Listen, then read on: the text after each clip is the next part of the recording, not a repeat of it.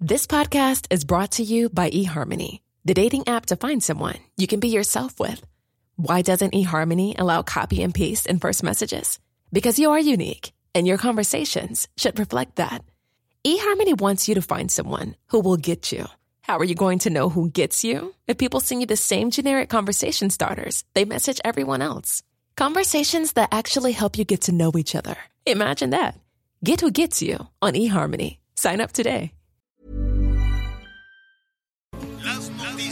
¿Qué tal? ¿Cómo le va? Buenas tardes. Estás a punto de escuchar Yo soy Javier Alatorre. las noticias con Javier Alatorre. La vamos a pasar muy bien. Comenzamos. En mi alma crece una fortuna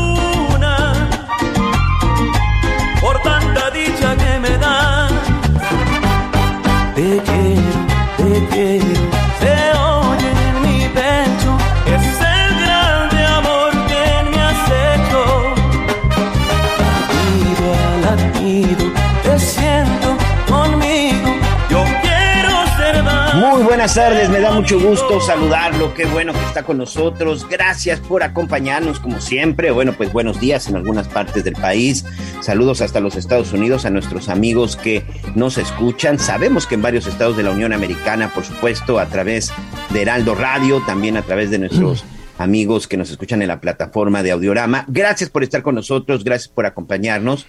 En unos minutos más estará enlazando con nosotros el licenciado Javier Latorre, quien por No, hombre, ya pues si te estoy, te estoy, te estoy escuchando, Miguelón. Ah, ya estás ahí, mira. ¿Cómo Hombre, estás, estaba yo ahí, este, baile, y vale con el Marsolís, bonita, bonita manera de empezar la, la semana. Me da muchísimo gusto que nos acompañen hoy con Solecito. Fíjate que, que además le recomiendo que todavía mañana, hoy por la noche y mañana, si se levanta temprano, qué luna tan espectacular. Qué barbaridad. Hasta me, me, mm, le dicen la luna del lobo, está eh, con más eh, eh, luminosidad y la dimensión pues es enorme, ¿no? De pronto me levanté así tempranón, estaba oscurón, dije, bueno, pues este voy a el cafecito antes del ejercicio, etcétera, etcétera, y de pronto, ¡pum! Ahí entre las montañas de, del Estado de México, allá este, en, en, el cerro, allá en el rancho, no sabes qué cosa tan espectacular. Por ahí la está, no sé si la, la vamos a subir también a, a, Instagram y todo eso. En Twitter está, Javier-Bajo a la torre, ahí le, le, le, comparto, pero sí vale muchísimo la pena. Le dicen Luna de Lobo. ¿Cómo está? Qué gusto, qué gusto este, saludarlos, Miguel. Vamos a estar también saludando al ratito a Anita Lomelí, que está presumidísima.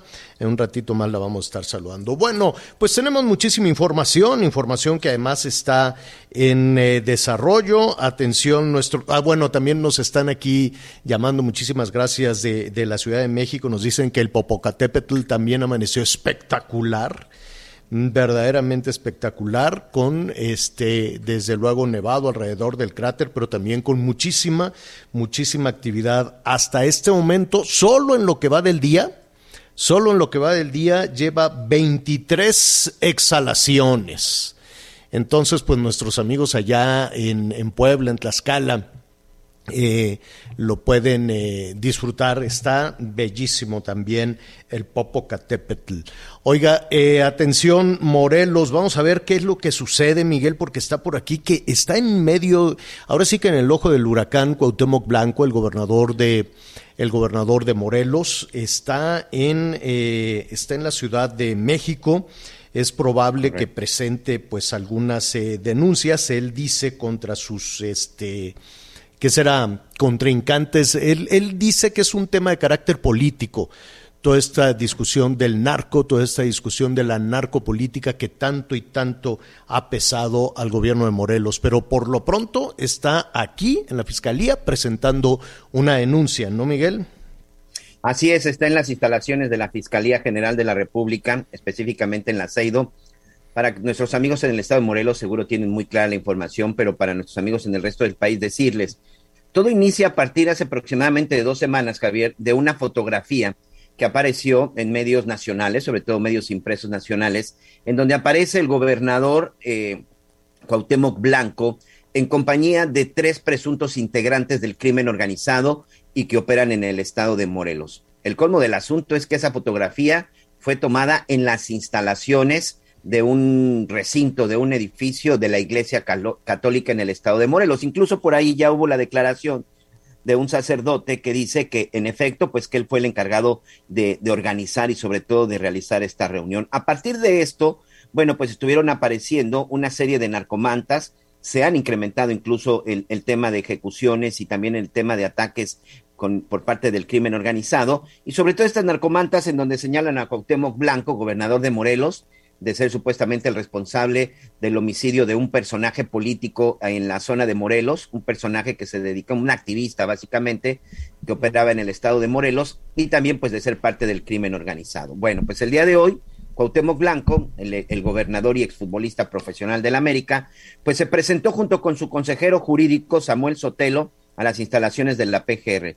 Es una lista enorme a quien él va a, a demandar, a acusar porque dice que finalmente se trata de una campaña política en su contra y que los mafiosos eran otros o que son otros. Entre ellos está Uriel Carmona, el actual fiscal de justicia del Estado, de ese tamaño están los problemas en el Estado de Morelos, Juan Salazar, fiscal anticorrupción, que finalmente pertenece también a la Fiscalía. Recordemos que las fiscalías en los estados son autónomas, es decir, que eh, Cuauhtémoc Blanco no puso al actual fiscal, sino que este, bueno, ya había sido designado desde la época del exgobernador Graco Ramírez, quien por cierto también está en la denuncia. Graco Ramírez, exgobernador. Y nada más por darte otros nombres, el diputado local Agustín Alonso Gutiérrez, Luz Dari Quevedo, diputada local, y quien por cierto fue exalcaldesa en el municipio de Miacatlán. Otro, el senador de la República Ángel Ñáñez y Francisco Sánchez, presidente de la mesa directiva también, bueno, pues en el Congreso del Estado. Pero ¿y en de qué los acusa? Son tres, cuatro listas, señor. Hizo toda la lista de sus enemigos políticos, quiero yo suponer. Pero, a ver, ¿van a, a, jalar todo esto a un tema electoral, a un tema político? ¿No hay nada que investigar respecto al narco? Me pregunto Ay, yo. Te, te ¿no? comento los delitos. Uh -huh. Los delitos que están señalando y que piden se investiguen. Asociación delictuosa, abuso de autoridad, tráfico de influencias y secuestro son los delitos que ellos están presentando, eh, perdón, son los delitos que ellos están señalando en la denuncia que están presentando. Estos son los cuatro delitos de acuerdo con el consejero jurídico del, del, estado de Morelos, asociación delictuosa, abuso de autoridad, tráfico de influencias y secuestro, señor. Y están acusando al ex gobernador Graco Ramírez y a quién más de encabezar prácticamente toda la lista. No, bueno, pues está diputados locales, hay un senador de la República, Ángel Yáñez, la magistrada del Tribunal Superior de Justicia, Nadia Luz Lara Chávez, el alcalde de Coatlán del Río, Celso Nieto Estrada, Cusberto Gutiérrez, Aguirre Gutiérrez, que es esposo también de, de una diputada local, Agustín Alonso Mendoza, alcalde de Yautepec, bueno, sí, arrasó con varios, eh, arrasó con varios el gobernador y bueno, pues vamos a ver qué procede y sobre todo qué pruebas se está entregando, que esa es otra parte muy importante, ¿no? Las pruebas que en determinado momento se estén presentando, porque bueno, pues esa es otra cosa que también se tendrá que ver si se basa como de repente suelen hacerlo en estos casos políticos, eh, con algunos recortes de investigaciones serias periodísticas, pues no creo que avance mucho. Lo que sí te digo es que llegó incluso con su pool de reporteros desde el estado de Morelos, llegaron en camionetas del mismo gobierno del estado de Morelos y además de que ya una cantidad importante de medios los estaban esperando. Por ahí ya tenemos la fotografía del momento en el que llega el gobernador a las instalaciones de la Fiscalía General de la República, Javier. Bueno, pues le estaremos informando, ese, este asunto está en desarrollo. Veremos desde luego a quién acusa, de qué lo acusa, ¿no? Que se decide allí en la, en la fiscalía, se está eh, presentando la denuncia y veremos también la contrarréplica, seguramente, ¿no? Veremos también la reacción del crimen organizado, si es que la hay, y veremos también la reacción de quienes en este momento el gobernador de eh, Morelos está eh, acusando o está calificando como los responsables de toda esta de toda esta situación. Bueno, son noticias que están en desarrollo, desde luego le estaremos informando en un en un momentito más. Y atención, eh, mire, aquí estuvimos platicando y estaban muy preocupados los empresarios de Quintana Roo, sobre todo los hoteleros, aquellos que tienen negocios a pie de carretera. Este, no es nada más eh, la entrada de, de, los hoteles, pues puede haber cevicherías, pescaderías, este, las tiendas estas de, de, como de farmacias o de que te venden de todos los mini supers, gasolinerías, en fin, todo, todo eso que está a pie de carretera y que tú conoces eh, muy bien, Miguel. Bueno, pues eh, esta mañana la Sedatu pues ya expropió por lo pronto están expropiando casi 200 inmuebles de propiedad privada. 198 para ser más precisos. Los están expropiando para que pase por ahí el tren Maya. ¿Qué tanto terreno? Pues es, un, es una cantidad enorme. Son dos millones y medio de metros cuadrados. Dos millones cuatrocientos diez mil ciento siete metros este, cuadrados. Esto la eh, Secretaría de Desarrollo Agrario, Territorial y Urbano, la SEDATU, la de Román Meyer.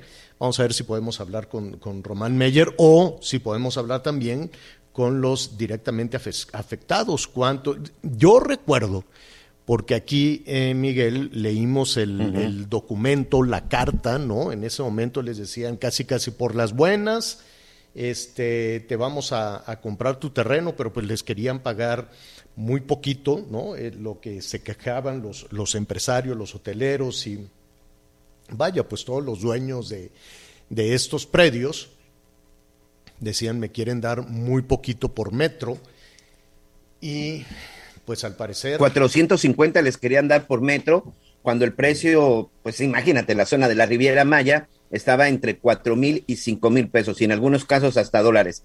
Los municipios en donde se dio esta expropiación, Javier, son Benito Juárez, desde donde estoy transmitiendo el día de hoy, aquí en la zona de Cancún, Solidaridad, la zona en donde está Playa del Carmen, y Puerto Morelos, que prácticamente es este municipio que está en medio de Cancún y Playa del Carmen. Son los tres municipios en donde se llevó a cabo esta expropiación. Y no sabes el problema que se está generando, Javier, porque muchos de estos eh, terrenos que fueron expropiados, muchos ya habían empezado a ser, eh, habían estado ya en venta, se les llama acá terrenos de inversión, terrenos que se encontraban todavía en la selva sin servicios y que de alguna u otra forma, bueno, sus propietarios habían hecho por ahí ya algunas operaciones con la venta de los terrenos. Mucha gente ya había comprado lotes en esta zona donde se está llevando a cabo esta expropiación y hoy es todo un tema porque como tú dices, al final el gobierno señaló, te voy a pagar a tanto y si no lo aceptas, bueno, lo expropio y no pasa absolutamente nada. Pero sí, más de dos Ahora, millones de pone... metros cuadrados fueron expropiados en estos tres municipios. Claro. Sí, el anuncio fue, fue hecho hoy, a ver si podemos...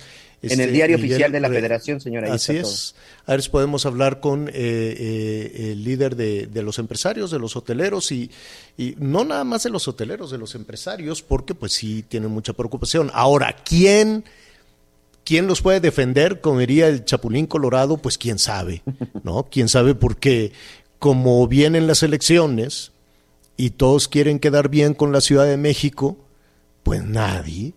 A ver, dime tú si la alcaldesa de Benito Juárez, que quiere ser candidata al gobierno del Estado, va a salir a defender a los empresarios. Lo dudo, ¿no? Quieren quedar bien con la Ciudad de México o el mismo gobierno del Estado, ¿no? En fin, en este momento, pues creo yo, probablemente me equivoque, vamos a, a ver qué es lo que dicen, quién estaría de alguna manera orientando asesorando, respaldando a los empresarios que, pues al parecer, con una expropiación, la sola palabra expropiación, de 198 inmuebles, son 198 expropiados para que pase por ahí el tren, pues sí es un tema también de, de preocupación, este, el que se está, el que se está generando en diferentes eh, pues por lo pronto allí en Quintana Roo. Si le digo, vamos iniciando la semana calientitos, calientitos con estas, con estas eh, discusiones. Ya veremos, estamos precisamente eh, eh, tratando de localizar a, a. Em, a todas las personas afectadas. Oiga, no todas las criaturas nos están preguntando qué va a pasar con el regreso a clases. Ay, Dios santo, ¿qué le podemos decir con toda esa situación? Claro que compartimos la preocupación de, de, las, eh, de las madres de familia, de los padres de familia, de los jefes de familia, que van viendo cómo cada semana, cada semana, cada semana que se va perdiendo, se va perdiendo, se va perdiendo. Y por más que se haga este tema de educación a distancia, eh, de que, pues imagínate los espacios en las casas, ya lo sabemos, y en medio de los contagios, del hacinamiento y demás, pues no, no, no son los espacios adecuados, no todo en la formación intelectual de las niñas y los niños, no todo es en el salón de clases, mucho de el, eh, mucho el crecimiento intelectual, mucho de la educación viene también con la convivencia viene también con el intercambio de ideas, viene también con la familiarización que se tiene sobre distintos temas, con la discusión que tienen las niñas y los niños, los adolescentes con sus maestros, con sus iguales, con sus compañeros y mucho en la discusión y la reflexión de las ideas y del conocimiento. Sí es importante el esfuerzo que se ha hecho de la educación a instancia, no lo dudo, claro que sí. Y es importantísimo el esfuerzo que han hecho también algunos maestros de mantenerse en comunicación con, eh, con, las, eh, con las niñas, con los niños o con las jovencitas, los jovencitos. Es, es invaluable ese esfuerzo que se ha hecho. Pero si somos honestos, dentro de un mes y cacho, en, marzo, si no me equivoco, Miguel, ya vamos a cumplir dos años. Yo recuerdo, estábamos aquí a, a esta hora con el noticiero, cuando Esteban Moctezuma se adelantó al mundo entero, se adelantó y tomó una decisión extrema.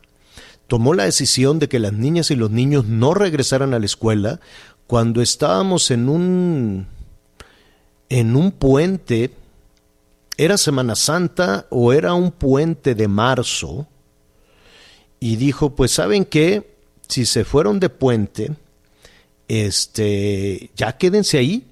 Y estamos hablando de los primeros días o mediados de marzo, no me quiero equivocar, ahorita le, vamos a buscar la, fecha correcta.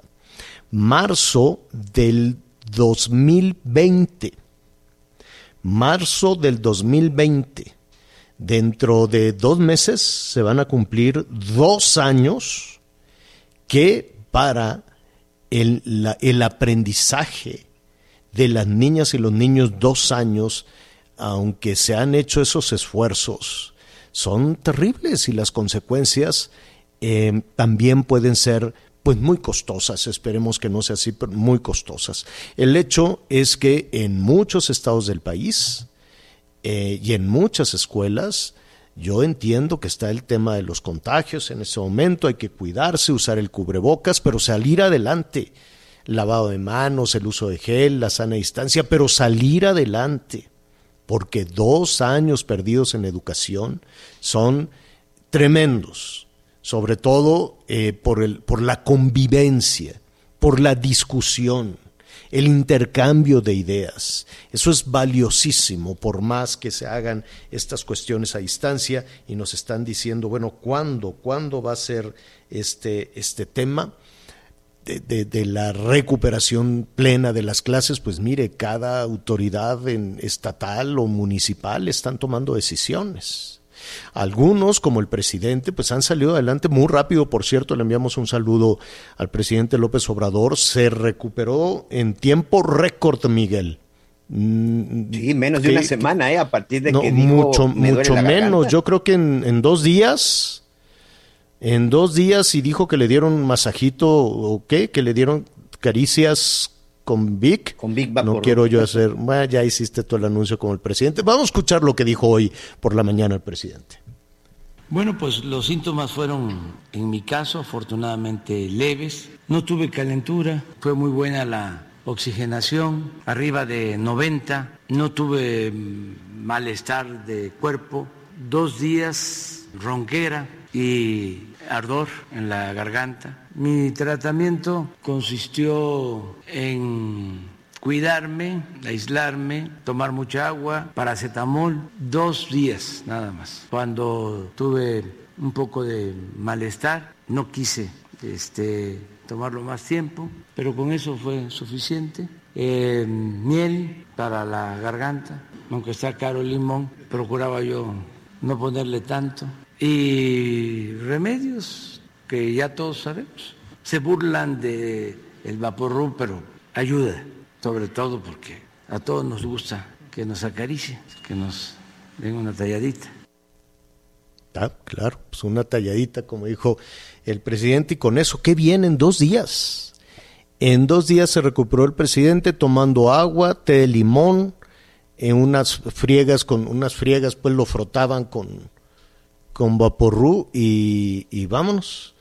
Pues este, felicidades, muy bien a todas aquellas personas que están batallando más que, que que, con dos días pues no, no es suficiente, pues les enviamos nuestro efecto y lo, lo, acompañamos. Oiga, y ya que estamos en los plazos, ¿no?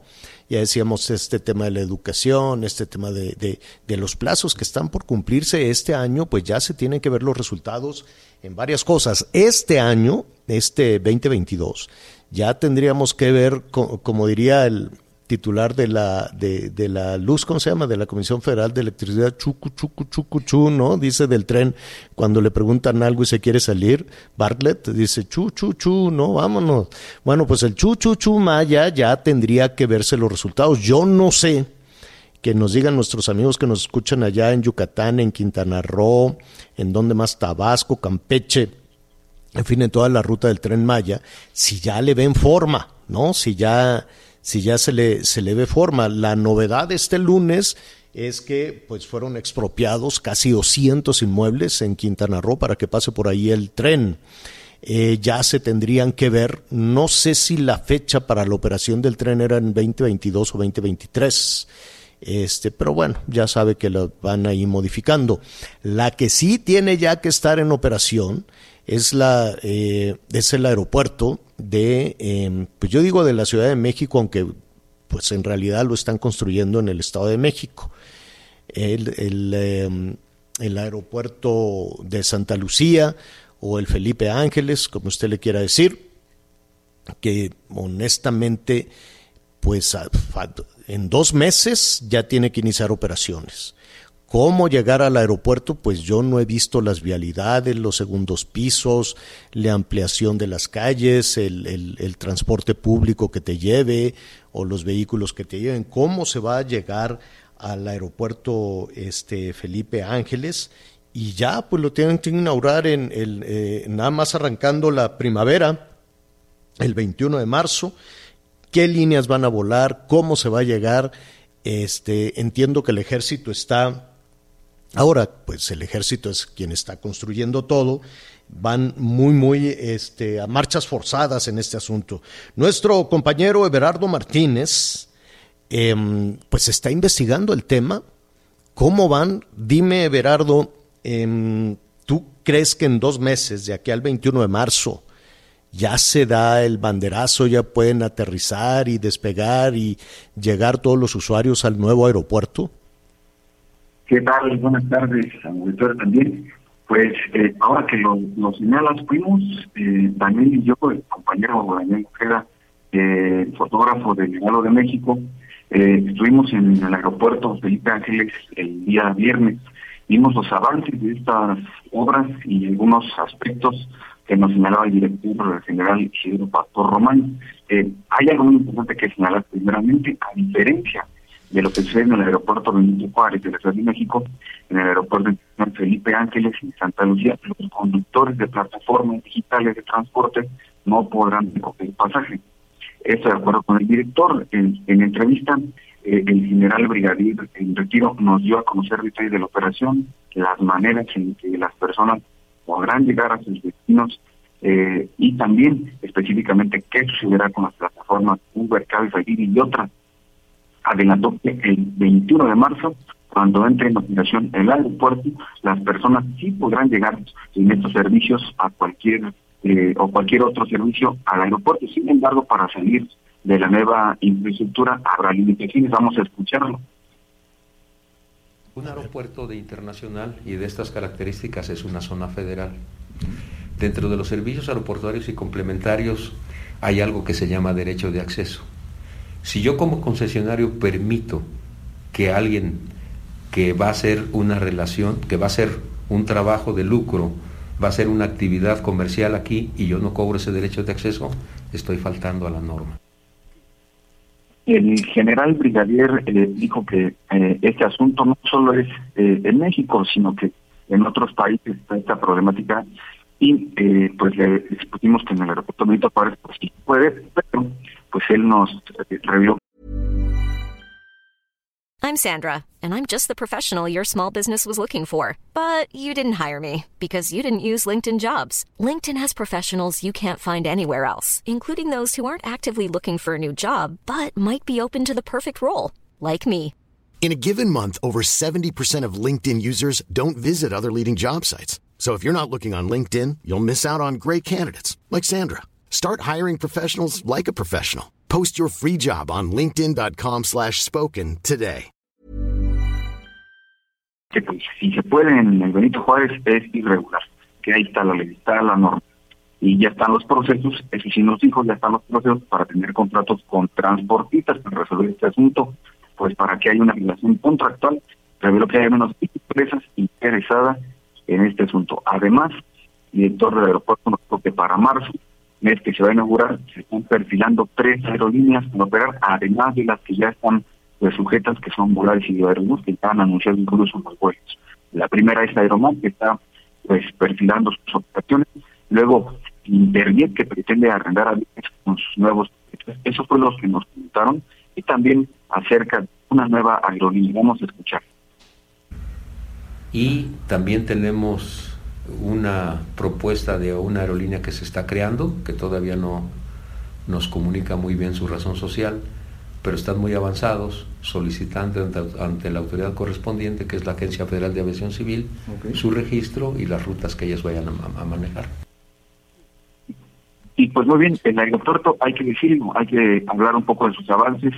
Eh, el aeropuerto tiene un avance actualmente de 84%, como preguntabas al inicio, estará listo y también sus accesos terrestres, pues a falta de nueve semanas para su inauguración, ya empiezan a ventilarse los detalles de operación y ellos aseguran que tanto los accesos como cualquier otro eh, avance eh, que se requiera, ya sea pistas, de control, edificio terminal, y en general va a estar listo el 21 de marzo y le van a entregar a las autoridades conforme a la ley.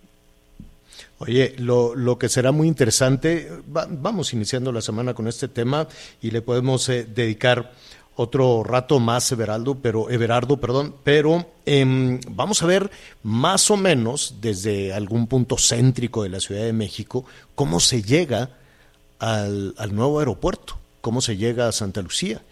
Y desde luego, pues toda la discusión, esto que nos dices de, de los servicios eh, digitales, de los servicios de plataforma que no lucren eh, y los demás no, no, no van a cobrar, todos los otros servicios de taxi serán gratuitos. Es decir, hay, hay muchas dudas en ese sentido, ¿no? Porque unos sí y otros no.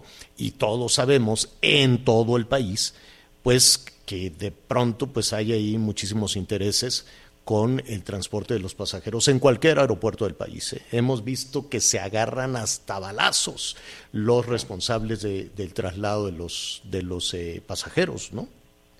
Así es. Incluso eh, en algún momento este fue un tema pues que creció tanto que no sé si recuerdes que por ahí 2016, 2017 incluso hubo un, un muerto en Cancún eh, a raíz de conflictos entre transportistas del aeropuerto y los de la plataforma.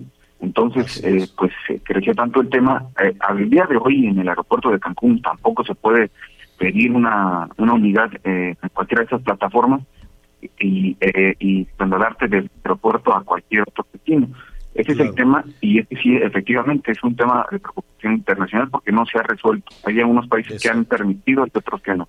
Lo que también la Bueno. COFESE, la Comisión Federal de Competencia Económica, ha señalado es que pues esa zona federal a la que se refiere el general, pues debería de abrirse para que generara más competencia en beneficio de las tarifas, pues considera que en, algunas, en algunos casos las tarifas de los taxis del aeropuerto, los concesionados, son muy elevadas.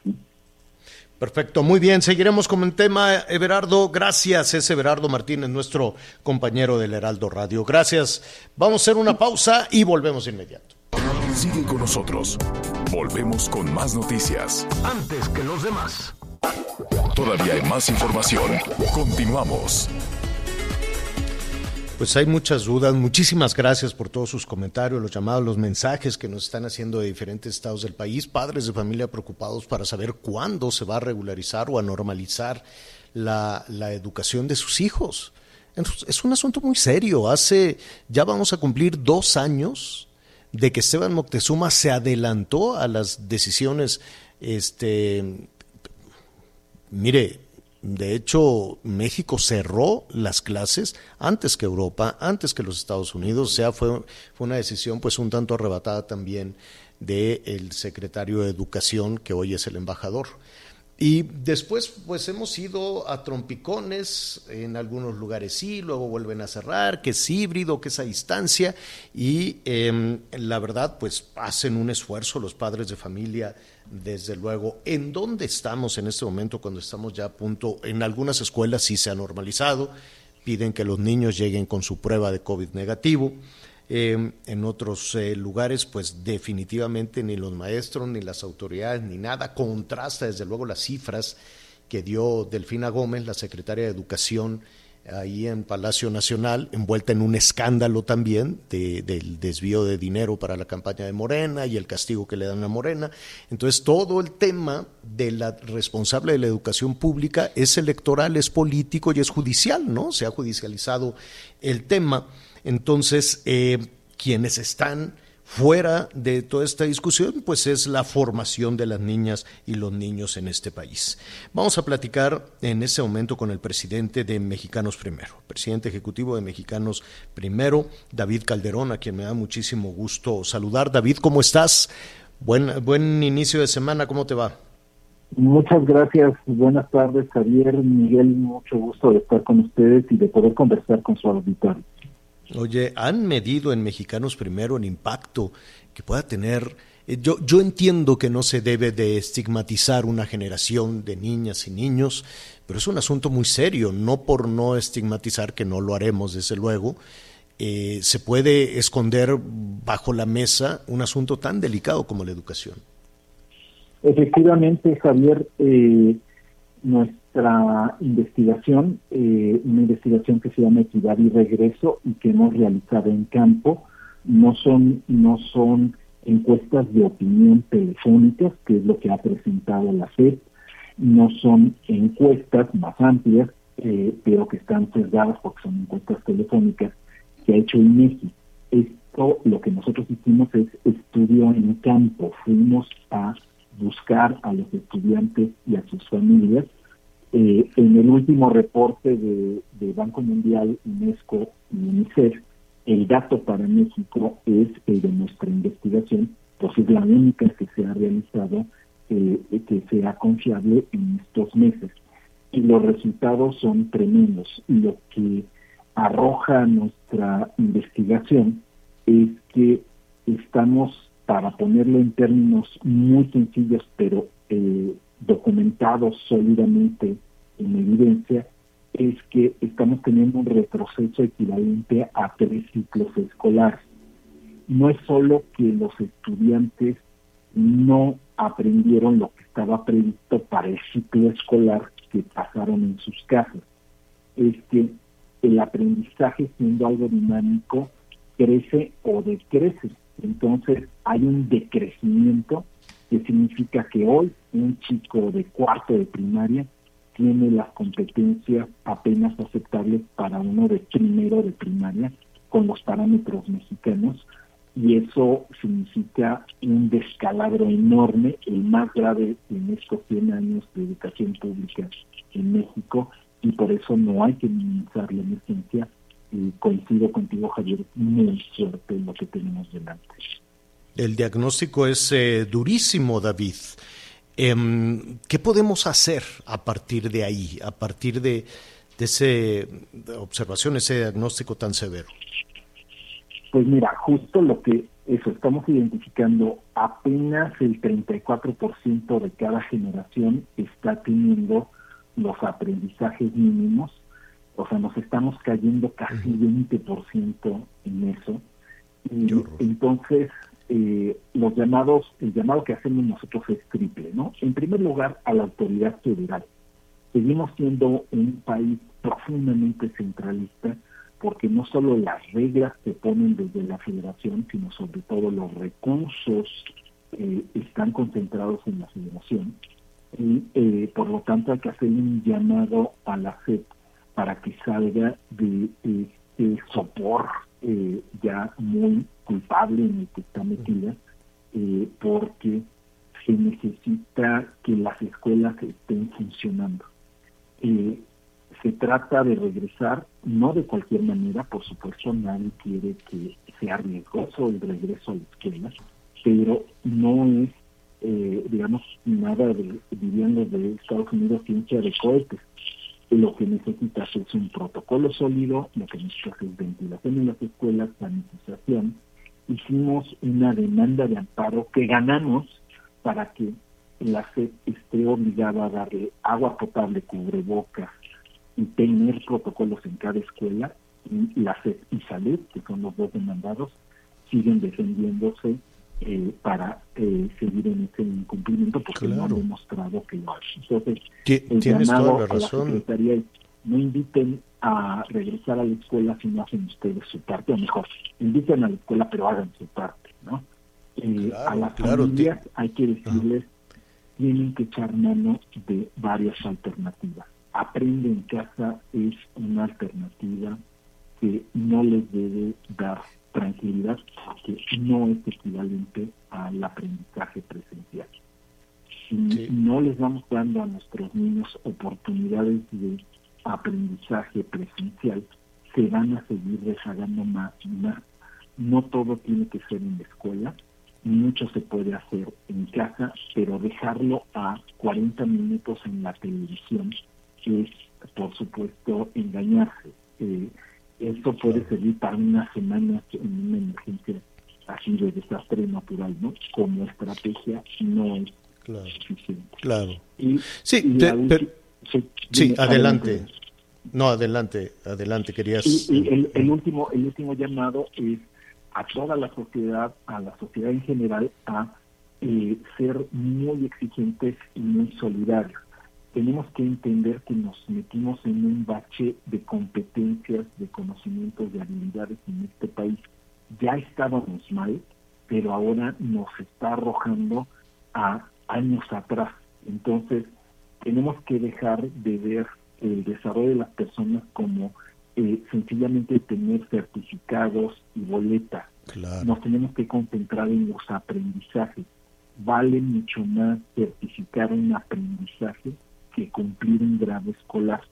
Entonces, todo lo que puedan hacer todas las organizaciones, las empresas, por ejemplo, con competencias para el trabajo para sus colaboradores, ofreciendo cursos y talleres para los hijos de los colaboradores, los gobiernos haciendo alternativas en las casas de la cultura, en los patios, en los jardines.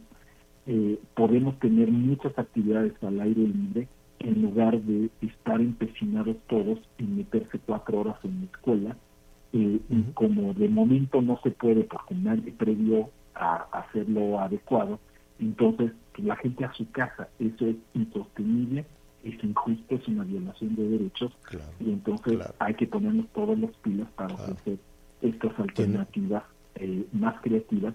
Es más importante aprender a leer, aprender a calcular mentalmente, que tener un certificado que después inevitablemente te va a facilitar tenerlo de otra manera. tienes, tienes toda la razón, absolutamente toda la razón. El problema eh, en ese diagnóstico tan acertado que estás haciendo es que la ruta que sabe, que la, la, ruta que solo entiende la Secretaría de Educación es esa, la burocracia, el papel, el certificado.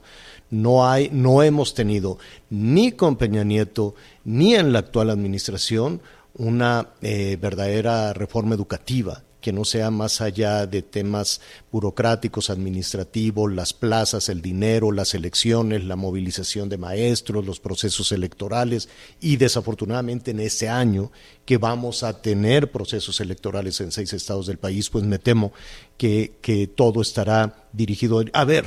La discusión alrededor de la secretaria de Educación Pública está en el desvío de dinero hacia su partido no necesariamente están pensando en los dos años de, tropiezos que hemos tenido en las cuestiones, eh, en las cuestiones educativas. Y, y sí, tienes absolutamente toda la razón, pero de origen, los responsables de la educación pública no saben moverse de otra manera. No, no, no, no, no, no entienden una reforma educativa que no sea el tema de plazas, dinero y elecciones, desafortunadamente. Así es, Javier. Eh, cuando el indicador, empezando por el propio presidente de la República, es no tenemos tantas protestas de maestros que de todos modos las vemos, ¿no? Tomando... Eh, eh, sí, espérate al ratito, espérate a mayo. Espérate a mayo de nueva cuenta los tomas, las tomas de carreteras que no les pagaron, que los bonos, que los sueldos, la negociación y la presión que desde diferentes sectores de magisterio se hace para el dinero, no para otras cosas, sino para el dinero. Si no tienes inconveniente, nos gustaría este, seguir con, con, eh, este tema difícil, complicado, pero hay que poner ese diagnóstico que hace Mexicanos Primero sobre la mesa. David, te agradecemos mucho este, estos minutos. Muchísimas gracias, Javier. Buenas tardes, muchos saludos a todos. Gracias, es David Calderón, el presidente ejecutivo de Mexicanos Primero. Hagamos una pausa y volvemos. Siguen con nosotros. Volvemos con más noticias. Antes que los demás. Todavía hay más información. Continuamos. Muchas gracias. Continuamos con más información. Gracias por sus mensajes y también gracias a nuestros amigos del Instituto Politécnico Nacional que ya están con nosotros a través de Aris Chávez. Así que mucha atención Información importante, ¿no es así, Aris? Bienvenida. Qué gusto saludarte, mi querido Miguel. Efectivamente es muy importante, primero porque se trata de nuestra salud, pero sobre todo por la cantidad de contagios que hemos visto en las últimas semanas, en la última semana sobre todo, es terrible y por eso hay que entender que necesitamos crear cuerpos mucho más resistentes, que nuestro sistema inmunológico pueda hacerle frente pues a estos nuevos contagios de los que claro no estábamos acostumbrados, las nuevas cepas, contagios de virus y de bacterias y que sobre todo el sistema inmunológico funcione perfectamente. Fíjense que nosotros llevamos más de un año precisamente en lo que lleva de la pandemia, en donde estamos trabajando nuevas fórmulas, sobre todo porque nos hemos dado cuenta que el factor de transferencia que desarrolla el Instituto Politécnico Nacional funciona muy bien, pero debido a estos nuevos contagios necesitamos algo todavía mucho más potente. Entonces creamos, junto con más de 140 especialistas, una nueva fórmula del factor de transferencia y creamos el factor de transferencia Forte. Es 10 veces más eficaz que el factor de transferencia normal. Logramos pasar de un 400% a un 600% de elevación en nuestro conteo de glóbulos blancos, de leucocitos, es decir, creamos verdaderamente un ejército en nuestro organismo y entonces al estar en contacto con virus, bacterias, hongos, células enfermas, nos permite destruirlos de una manera mucho más eficaz. Este tratamiento va dirigido a personas que, claro, no se han contagiado, pero pues no se quieren contagiar, pero también quien tiene algún padecimiento, sea contagio de virus o bacterias, que pueda resolverlo de una manera más rápida, sobre todo pues salir del cuadro clínico que pues, es tan severo. Tenemos pacientes con enfermedades respiratorias que yo sé que a muchas personas del auditorio les van a sonar, desde alergias, asma, bronquitis, neumonía, pulmonía, enfermedades que hemos visto durante toda la pandemia, que desde la primera semana vemos resultados maravillosos. Vemos pacientes que tienen otro tipo de afecciones que también es muy importante combatir, es decir, no podemos irnos solamente a un lado de la balanza. Tenemos pacientes con cáncer, diabetes, lupus, esclerosis múltiple, artritis reumatoide, fibromialgia, enfermedades de la tiroides. Hablamos de una gama de más de 150 enfermedades que tomando el factor de transferencia han visto muy buenos resultados. ¿Por qué? Porque hay enfermedades que destruyen el sistema inmunológico y por eso nos atacan muy fuerte. Hay incluso medicamentos que suprimen el sistema inmunológico también y que debido a esto pues vemos una mejoría un poco más lenta cuando empezamos a tomar el factor de transferencia vemos excelentes resultados. Conviene mucho que empecemos a tomar este factor de transferencia fuerte porque lo pueden tomar desde niños, personas de la tercera edad, mujeres embarazadas y hoy con una excelente promoción, mi querido Miguel, para que puedan adquirirlo de una manera muy económica y empiecen a tomarlo de inmediato. Tienen que comunicarse al 55 56 49 44 44. Hoy estamos al 2 por 1.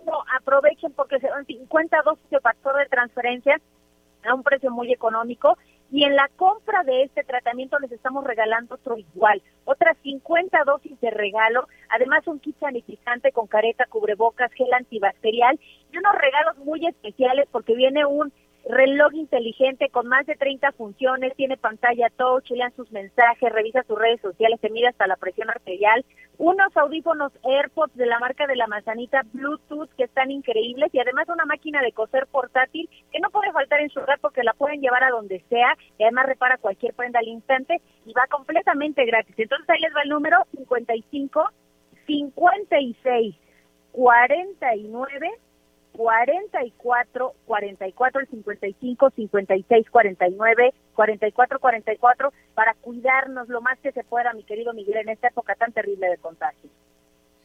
Así es, pues ahí está la información. Sin duda hay que cuidarnos, hay que prevenir pues cualquier tipo de enfermedades. Muchas gracias, Aris. Buenas tardes. Les mando un fuerte abrazo. Hasta pronto.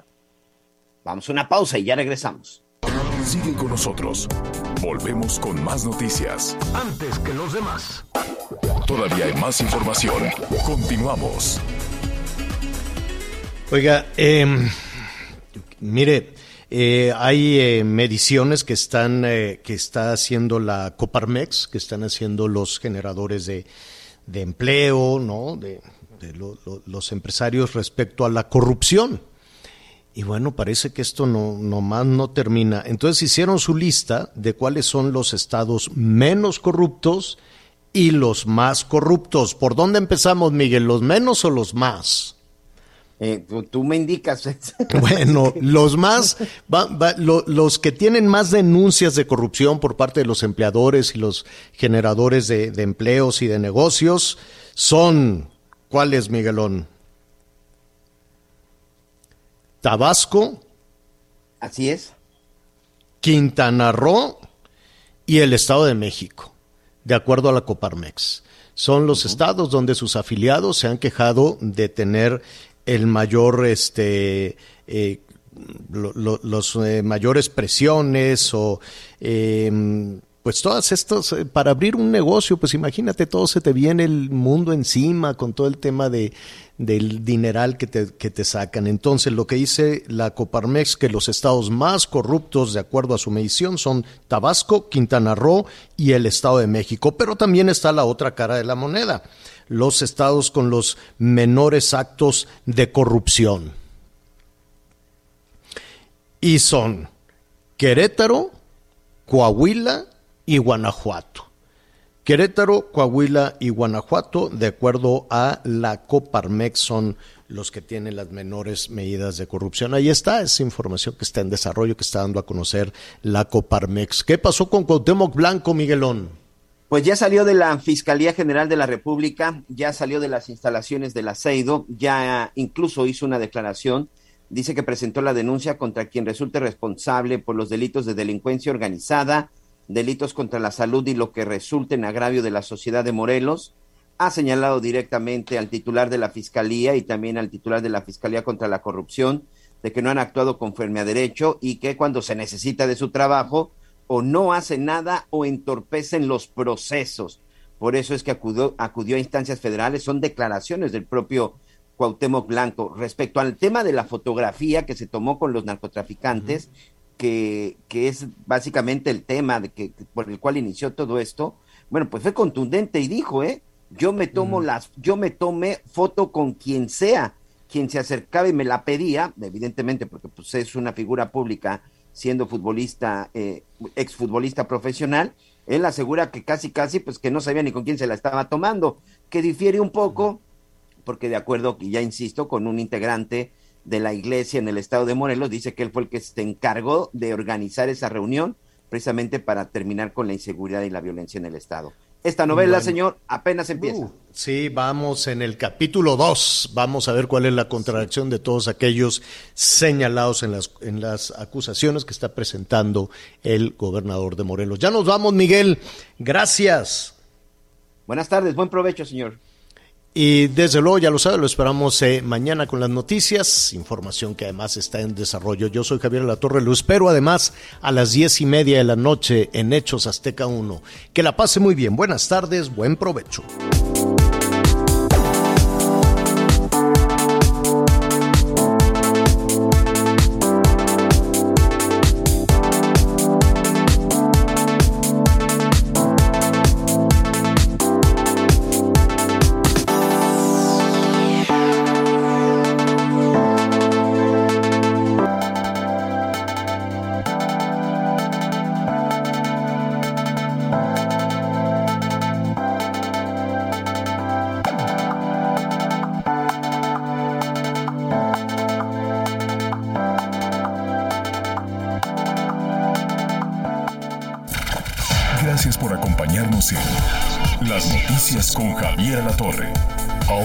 Ahora ya estás muy bien informado.